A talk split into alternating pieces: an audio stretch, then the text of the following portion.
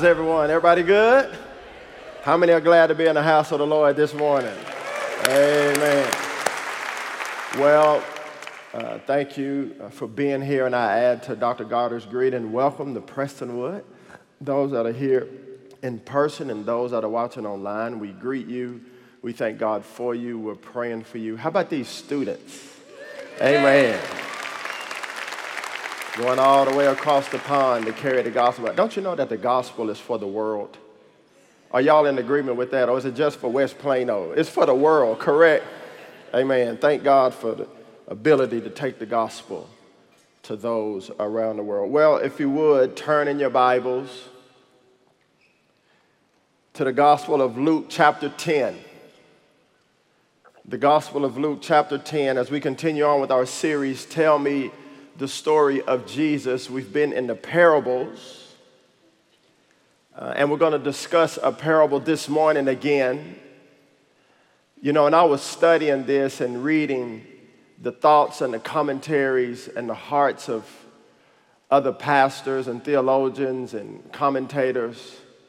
I really sensed um, the heart of compassion and the gratefulness and a spirit of repentance from these men and others who I studied this week, and the brilliance of Christ. This parable that we're going to study is perhaps the most popular, one of the most popular, and talked about in the church and outside of the church, believer and non believer. And this is the parable of the Good Samaritan. Raise your hand if you ever heard of the Good Samaritan. Amen. Well, let's look at Luke chapter 10, starting in verse 25 together. It says, And behold, a lawyer stood up to put to the test Jesus, saying, Teacher, what shall I do to inherit eternal life? He said to him, What is written in the law? How do you read it? And he answered, You shall love the Lord your God with all your heart and with all your soul, with all your strength and with all your mind and your neighbor as yourself. And he said to him, You have answered correctly. Do this, and you will live. But he, desiring to justify himself, said to Jesus, And who is my neighbor? Jesus replied, A man was going down from Jerusalem to Jericho, and he fell among robbers who stripped him and beat him and departed, leaving him half dead. Now, by chance, a priest was going down that road, and when he saw him, he passed by on the other side. So, likewise, a Levite, when he came to the place and saw him, passed by on the other side.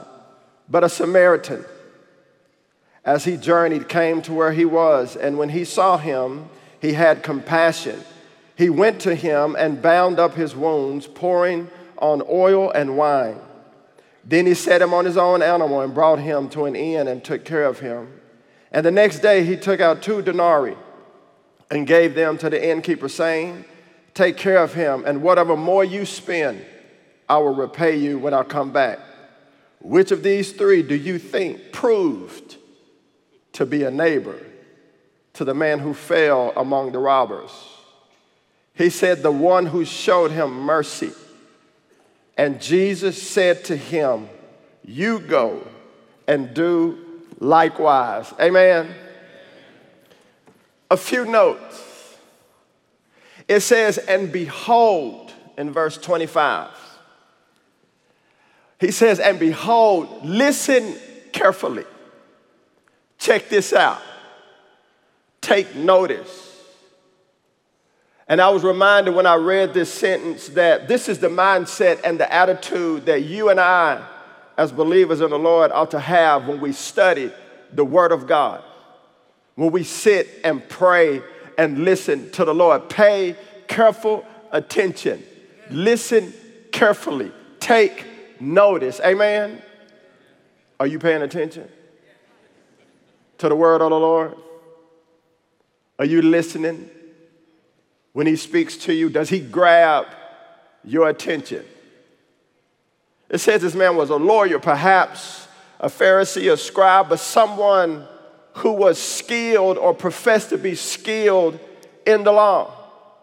Probably a pretty smart guy, or so he thought he was.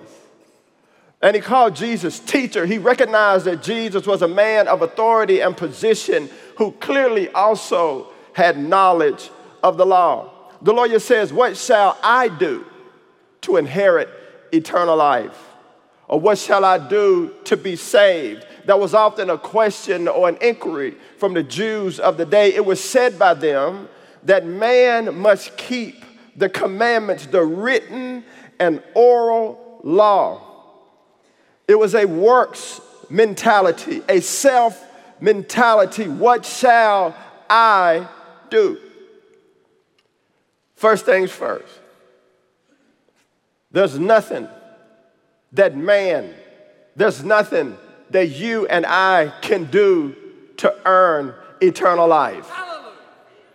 You and I have nothing to do with our salvation. Yes, we confess our sins before God. We ask Jesus to be the Lord and Savior of our life. But the price, the ultimate price that had to be paid for your sin and mine, for our salvation, that price only can be paid by Jesus and Jesus alone. Amen. Salvation is not based on your spiritual heritage, it's not based on your mom's faith. Your salvation is not based on your mother's faith, your grandmother's faith. It's not based on your deeds. Your salvation is not based on your church activities or your duties. Salvation from sin, the gift of eternal life, to not be separated from God, is only paid by the blood of Jesus Christ shed on Calvary's cross. Can the church say amen? Romans chapter 6, verse 23 says, The wages of sin is death, but the gift of God, the free gift of God, is eternal life through Jesus Christ our Lord. Ephesians 2, 8 through 10, for by grace you have been saved through faith. And this is not of your own doing, it is the gift of God, not as a result of works, so that no one may boast. For we are his workmanship, created in Christ Jesus for good works which God prepared beforehand that we shall walk in them. By grace, you have been saved through faith. Amen. Look at verse 26. He said to him, What is written in the law? How do you read it? I love Jesus right here. He turned the question back to him. Some would call this the Socratic method of dialogue to answer a question with the question. He said, What's written in the law? How do you see it? And of course, Jesus knew what the law said, but I believe that he turned this on the lawyer to test him as he knew the lawyer was trying to test him back. Don't you love the brilliance of Jesus? Before we move on and break the parable down, I want to focus for just one minute on this commandment and share some things that I learned and that I saw, and particularly uh, in a study of the New Testament from Albert Barnes, published back in 1832. To love the Lord your God in this manner, as the scripture says, he says this with all of your heart. What does it mean to love the Lord your God with all of your heart? That means with all of your power. Love God supremely. Love Him more than all other beings or things. Fix your affection on God more supremely than anything else and be willing to give up all that you hold dear at His command. What does it mean to love Him with all your soul? Essentially, that means to love Him with all of your life. Give your life to Him. Die to yourself and live unto God. Be willing to do this and to die at His command. What does it mean to love Him with all of your mind? That means to submit your intellect to Him. Submit your mind to Him to love his law and to love the gospel more than the decisions of your own mind. Don't let your brilliance keep you from God. What does it mean to love Him with all of your strength? It means with everything in your soul, everything in your body, all of your fortitude, love Him. Your labor and your toil are for God's glory and not for your own and to make this the object of all of your efforts. This is what it means to love God.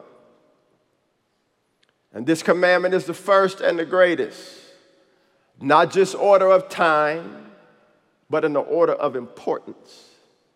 This is the greatest commandment in dignity. It is the greatest in excellence. It is the greatest in extent. It is the greatest commandment in duration. God is the most excellent being, and because that, He is to be loved supremely. If we love God correctly, then we can love others correctly. And the second commandment is unto it love your neighbor as yourself, meaning this is of equal importance as the first commandment. And we see this exemplified in this parable. Then Jesus said, You have answered correctly. Do this, and you shall live, in verse 28. Well, the lawyer already knew the answer to the question, as we see. He wanted to justify himself, the Bible says, or vindicate himself and appear to be blameless as it pertained to the law. But Jesus here wanted to teach him something and show him that he had departed from the real meaning and the spirit of the law. He wanted to give him, if you will, a new righteousness, not just in word, but in deed. And it reminds me of when our kids ask us something and they already know the answer. Anybody ever been there? See, these kids, they think they're slick, they think they're smart. They try to justify themselves in asking the question or try to twist the mean and trying to get over on us or pull the wool over our eyes. I know nobody here has ever done that, but we all know how this shakes out in the end. He asked the question Who is my neighbor? The Pharisees and the religious leaders, they submitted that Jews only were to be considered and regarded as neighbors not the Gentiles. They concluded that there was no neighborly obligation to the Gentiles. But we see Jesus had a different definition. And I read a quote by a former teacher and professor, Haddon Robinson, and he said, A neighbor is someone whose needs you have the ability to meet. Did it say anything about ethnicity? Did it say anything about location? Does it say anything about where you come from? A neighbor is one whose needs you have the ability to meet. Look at verse 30. It says this Jesus replied, A man was going down from Jerusalem to Jericho, and he fell among robbers.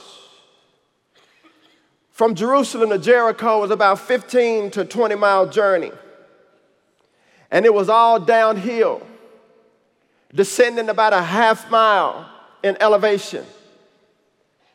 It was a dangerous journey. It was a narrow road. And this part of the country was mostly desert land, mountains, not a lot of people inhabiting or living along that roadway or that path. And due to the topography with the ravines and the caverns and the cliffs, it provided a very secure and great hiding places for thieves and robbers to hide out and wait and lurk for the potential victims. It was a dangerous place. Martin Luther King said it was a long, windy, dangerous road. And when Jesus mentions these robbers in the parable, he says that they stripped this man. They humiliated him, they beat him, and then they departed. These men who robbed him, these men, these thieves on the road, not only did they want to steal and take property from people, but they wanted to inflict great physical harm. These were bona fide modern day thugs. How many know it was dangerous? The road between Jericho and Jerusalem was often traveled by thousands of people in that day. Jericho was a city of sacrifice. Priests and Levites would travel this road on a daily basis. Look at verse 31 and 32. Now, by chance, a priest was going down the road, and when he saw him, he passed on the other side. So likewise, a Levite, when he came to that place, saw him and passed on the other side. The priest and the Levite, they both passed by this man on the other side of the road. They saw him and then they passed by, according to the scriptures, on the other side of the road. And as I was reading this and as I was studying, as I said, well, I'm gonna take the priest and talk about him, and then take the Levite and talk about him and split them up. But the more and more I read, these guys are one in the same. Each one may have had a different reason why they passed by, but y'all, the conclusion, regardless of the situation, was the same. They each saw him and they each passed by and did nothing. Are you following me? Each of them had religious duty. They were leaders, both of them knowing the law. They did nothing for their countryman who was laying half dead on the road. And having said this, we all can find reasons. We all do find reasons and excuses not to serve and not to help someone in need. We say, Well, I'm not qualified. I'm not smart enough. I don't have the resources to help. I'm too busy. I'm gonna find somebody else who's better than me to help. This is out of my way. This gonna take too much of my time. It's too big of a risk. Do you know in America today, 18% of adults 18 and older suffer with depression? 32% of people in America today, adults, suffer from anxiety. The suicide rate is at an all time high. Fatherlessness is at an all time high. Poverty impacts every single one of us directly or indirectly. You can find time to help somebody that's in need. Amen? There are problems all around us. You don't even have to look far. But like the Levite and like the priest, we will find a reason or an excuse not to help someone in need. I wrote down a list of a few things not to do when we see someone in need. Don't ignore those that are hurting. Don't ignore people around you that are hurting and in need. Ask God how He would use you to serve them. Don't be fearful. When you see someone in need, don't let the enemy grip you with fear and paralyze you from doing what you know you should do to serve them. Don't be fearful. Ask God for courage. Ask Him for strength. It has to mean something to you. You have to want to help, to ask God to help you to be strong and courageous. Read Joshua chapter 1 and see, get strength and courage from there. Don't make people feel worse when they are already down. Well, that's what they get. That's not my problem. They shouldn't have done that. I can't help where they come from. Don't make people feel worse when they're down.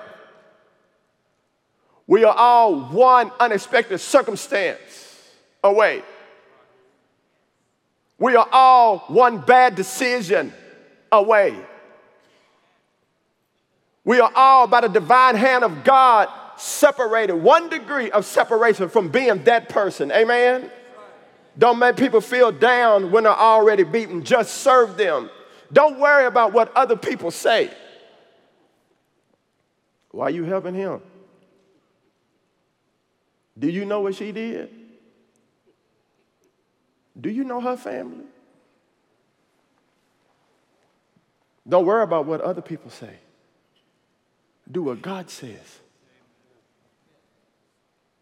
Don't worry about what other people think. Honor God and please Him by your service. Help them. What a Samaritan in verse 33. It says that he stopped when he saw him and he helped the man in need. I wrote myself a question right here. How often do I just stop long enough to even notice the need around me. We're always busy, busy, busy, busy, busy, busy, busy.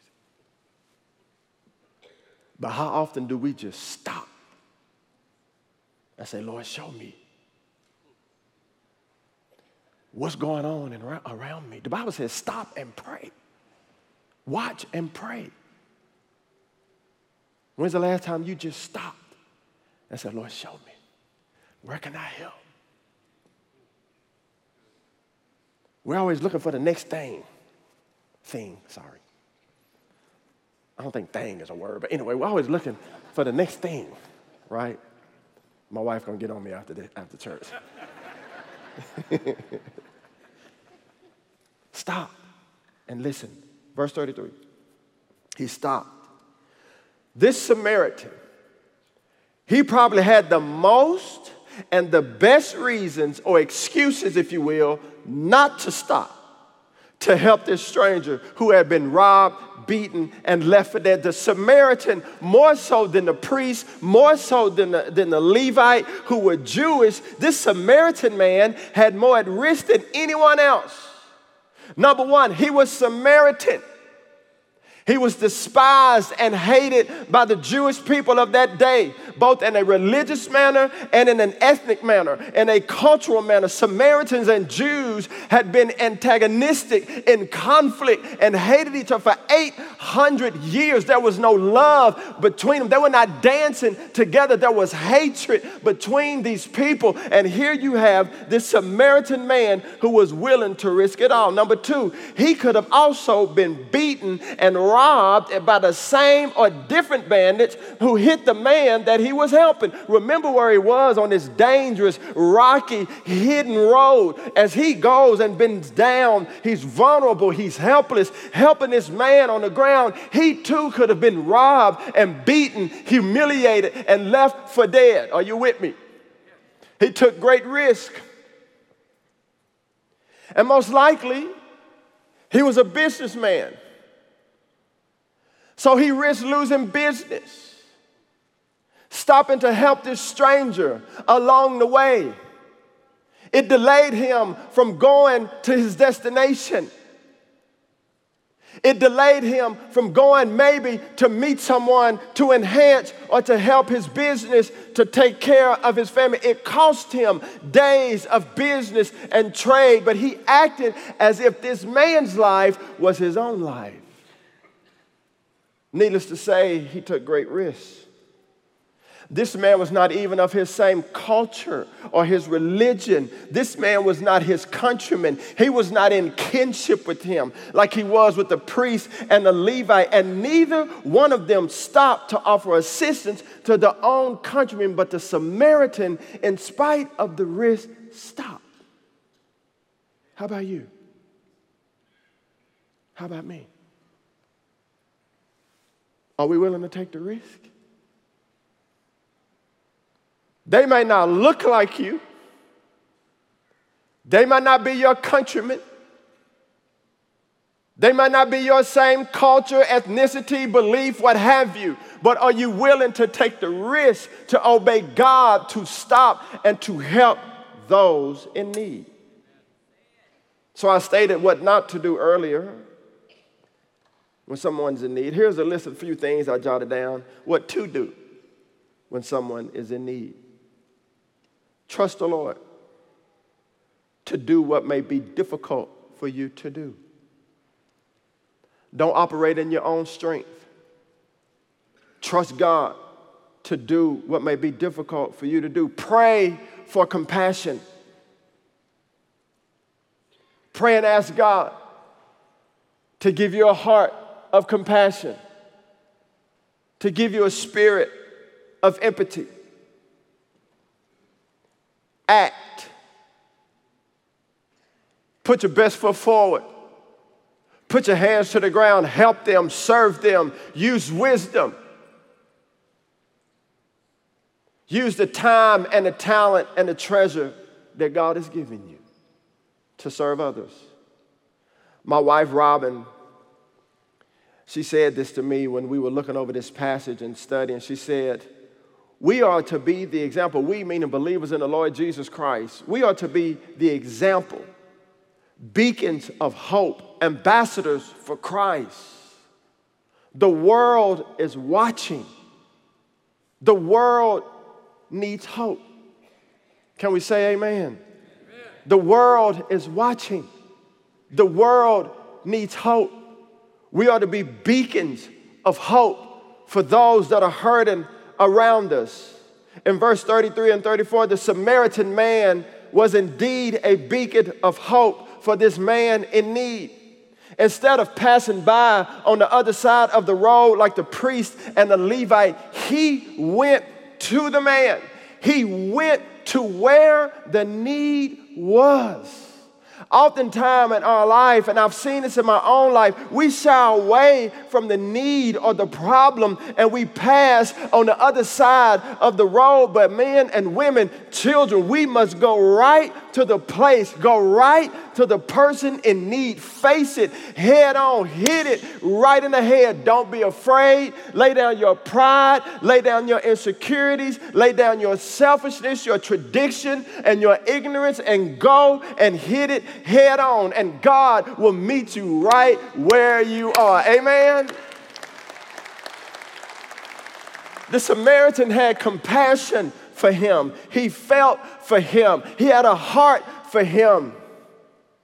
Are y'all feeling this Samaritan man in the scripture? He said, Man, I got a lot to do. I got my herd behind me. I got people waiting on me. And I see this man. He's over here. I know he's hurt. I know he's broken. But I got my herd behind me. I got my business to attend to. But his heart felt compelled to go to him and say, You know what? God will take care of all of this. Let me bend down and see what's wrong with my neighbor.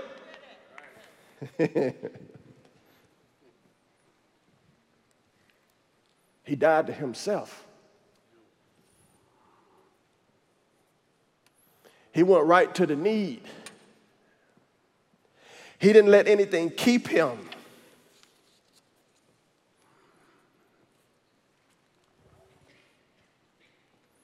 That's what hurts me most about our country today and the church. I'm going to deviate a little bit. We're good at having sympathy. We're good at even sometimes feeling sorry and having a heart for people. We're good at recognizing the need. That's not a problem. But where we fall short is the action is doing something about it. That's where we fall short. We see it, Lord, I feel for it. But I got all this here with me. I got them waiting on me. I see it. Lord, help them. Lord, I, I, I pray for them. No, church, let's say, you know what, God, you're going to take care of all this right here. How can I help you? I know it's bullets coming. I know the radar is on me. I know they hating on me. I know they're questioning me. I know that the same robbers could come and beat me up, humiliate me, rob me. But this man, this woman is in need. What am I going to do? That's where we got to get. Are y'all with me? Me included. All of us. But we got to care. We cannot be apathetic. Apathy causes us not to care about those that are in need. The Samaritan didn't just feel for him, he did something about it. Look what the scripture said. It said he bandaged him up. He poured oil and wine on him. And this denotes that this man had some resources in order to use oil and wine for medicinal purposes means that he did have some resource and some knowledge that this would work. He put him on his own animal and he brought him to the end. He had compassion, he had grace, and he took action. This Samaritan man used his own resources to serve a stranger in need. And when I read this parable, I see that this man was prepared.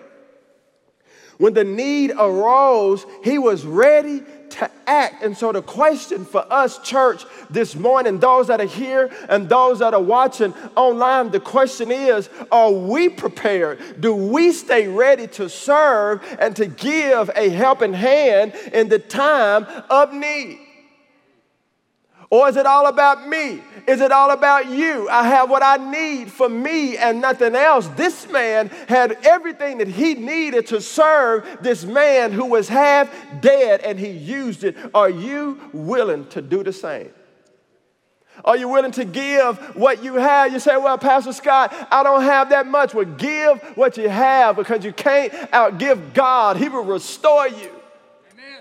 You say, Well, I'm not able. Are you willing to lay your life down? That doesn't take much energy, just obedience and a heart of empathy and compassion for others, for your neighbor. Are you willing to lay it down? This Samaritan man made sure that all of this stranger's needs were met. He didn't just go halfway. You know, when I was in the NFL, when we used to get knocked out, yeah, we got knocked out. It is, it's true. Not everybody, but if you was playing hard, you're going to get knocked out. Well, not offensive guys like Mike Goddard, you know. we was trying to knock him out, but anyway. but he was too good. They used to give you this smelling salt. You know, just wake up like, oh, I'm at the game. Then they say, okay, get up, get back in the game. they don't do that anymore, by the way. I'm older, so I played when those rules were not. Anyway, so they might be watching. I'm sorry, but it's true. Um, he didn't just go halfway. he didn't just give him the smell of salt and, and get back up and say, okay, go on your way. He treated him like he would have treated himself. Leviticus 19 and 8 says, Love your neighbor as yourself he did what he had to do. In verse 35, it says that the next day he took two denarii, two days' wages, and gave it to the innkeeper and said, Take care of him, and whatever more you spend, I will give it back to you when I come back. A couple of observations. He stayed overnight with this man. Did y'all see that? He stayed overnight and made sure that he was fully taken care of and that he survived through the night. And this most likely delayed his business travel to the city. But regardless of this, he sacrificed for the benefit of his neighbor. Have you ever had a time in your life or a situation in your life where someone needed your help, but you knew that it was going to set you back? It was going to delay you. It was going to take you time that you didn't have. Have you been there before in your life? Said, man, if I do this, this, then I can't do this. Have y'all had that situation? But isn't it amazing when God, when you obey Him, how He shows up and what you thought was going to be a loss, what you thought was going to be a delay, what you thought you were going to miss out, that God just multiplies it and restores you and refills you and fulfills you. Are y'all with me? When you obey God and you say, Lord, it doesn't matter what it's going to cost me, I'm going to do what you're calling me to do because you are Jehovah Jireh, God, my provider, and I know that whatever I may seemingly miss, you're going to give it back back to me a hundredfold anyway, but even if you don't, you're God. And you're sovereign.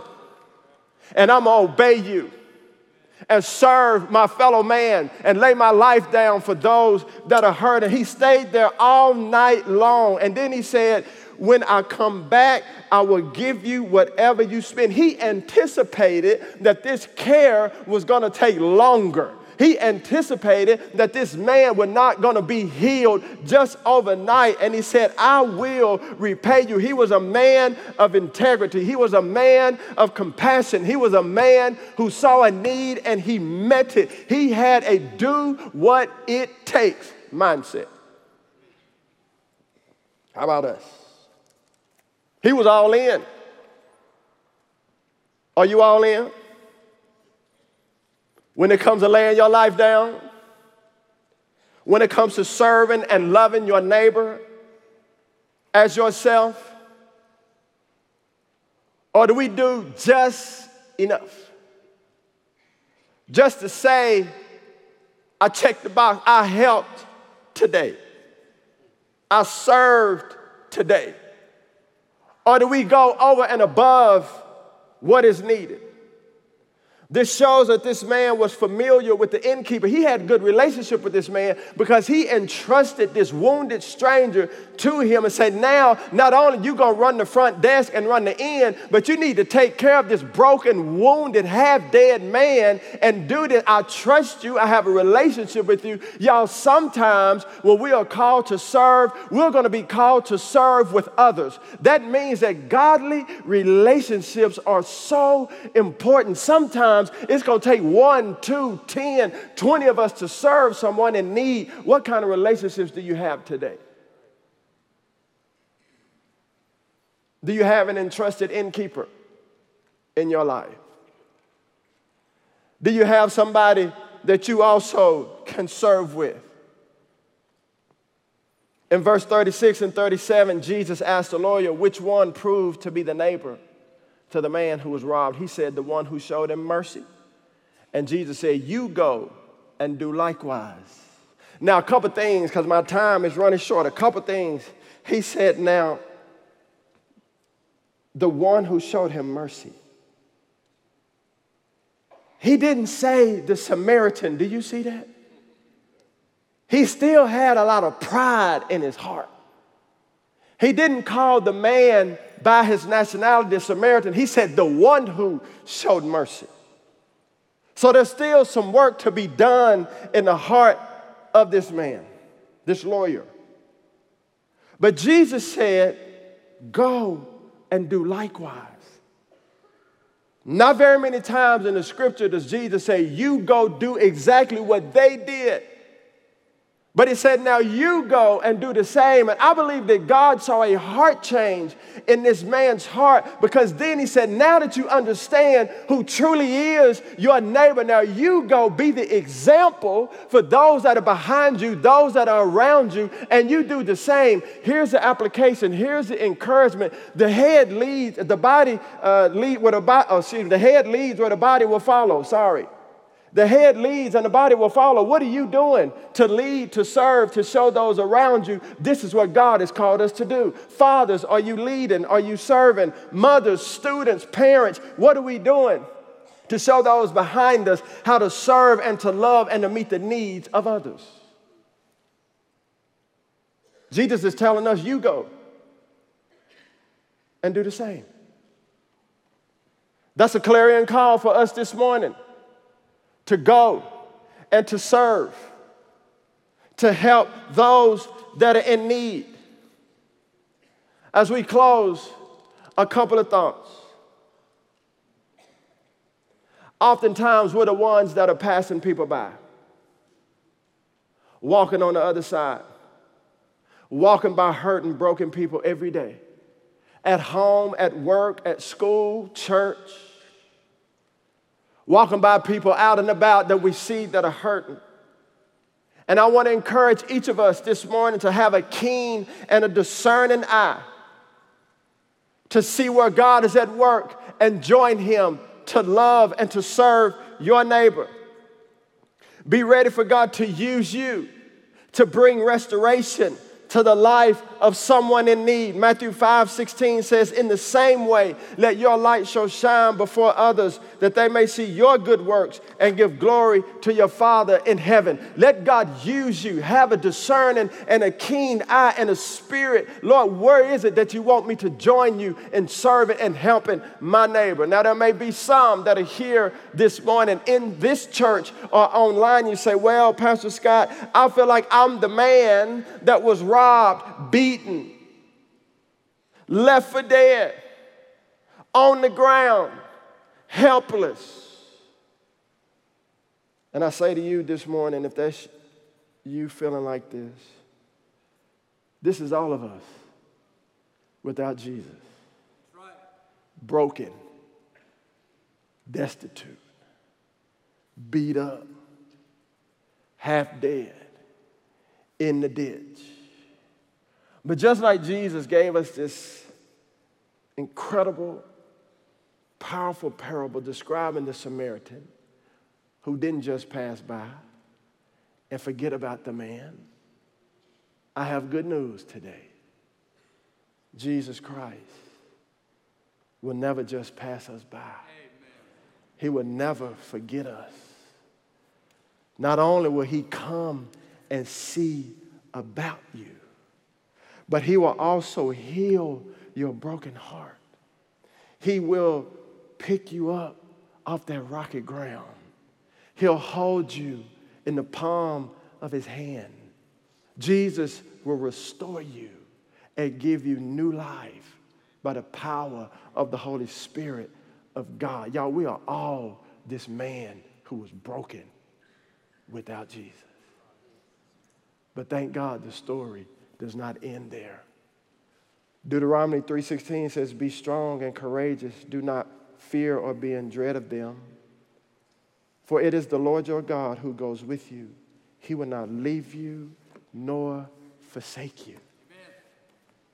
John 3:16 says, "For God so loved the world that he gave his only begotten son, that whosoever shall believe in him will not perish but have everlasting life." What do we take away from today? Let God use you to love your neighbor. Who is your neighbor? Anyone who is in need and you have the ability to meet it. Will you open your eyes today and your heart today and let God use you to be a blessing to those that are in need? And lastly, we were all once there, broken, separated from God. But I thank God that He sent His only begotten Son, Jesus, to die for us and to shed His blood for us. Will you stand with me this morning as we have our time of invitation? There are some in here today who don't know Jesus for yourself. You may be what the world calls a good man or a good woman, but you're lost without relationship with Christ. We all need a Savior, for all have sinned and fallen short of the glory of God. The wages of sin is death, but the gift of God is eternal life through Jesus Christ our Lord. Where are you this morning? Do you know Jesus? The altar of the Lord is open. If you say, Well, Pastor Scott, I don't have a relationship with Jesus, today is your day. Our pastors will be here down front. Will you come? Accept Jesus as your Lord and say, We'll pray with you, we'll walk with you, we'll serve you, we'll walk alongside of you and your family. We all need a Savior, and His name is Jesus. You may say, Well, I'm saved, but I've never been baptized. We love to baptize you. Matter of fact, we're baptizing at 11 o'clock. You might be able to get in on the party. if you want to be baptized, we welcome you in believers' baptism. Maybe you want to be a member. God is calling you to be a member of this church we welcome you to come and be a part of this family and going and doing what God has called us to do, both here locally and around the world. We need people to join the team, not to just be members, but to be servant leaders of the Lord Jesus Christ, part of the army of salvation that God is raising up to save the world. Amen? Amen. If you don't know Him, don't leave here today without knowing Jesus for yourself. The Samaritan man gave us a great example of how to lay our life down for our neighbor. Are you willing today? Let's pray. Father, we thank you. We give you the glory and the praise and the honor. Lord, we pray you have your way. Lord, I pray you break down every barrier to keep those who need to come, who you're calling to come. Lord, I pray you would tear it down. Lord Jesus, thank you for this church family. Thank you for every man, woman, and child that's here this morning. Move have your way, Holy Spirit. In Jesus' name, amen. Thank you for joining us for worship at Prestonwood. As you heard earlier, if you made a decision for Christ, please text Jesus to 74788. We would love to connect with you and give you these great resources to help you grow in your faith. One is a New Believer's Bible with helpful notes to help you study God's Word. The other is a book by Pastor Jack Graham on the next steps to take as you pursue this new life in Christ. As we close, I'd like to thank you for your faithful giving to support Prestonwood and the work God is doing through our ministries. If you would like to give, text word give to 74788 or visit prestonwood.org/give. It's been a joy worshiping with you, and we look forward to seeing you again soon.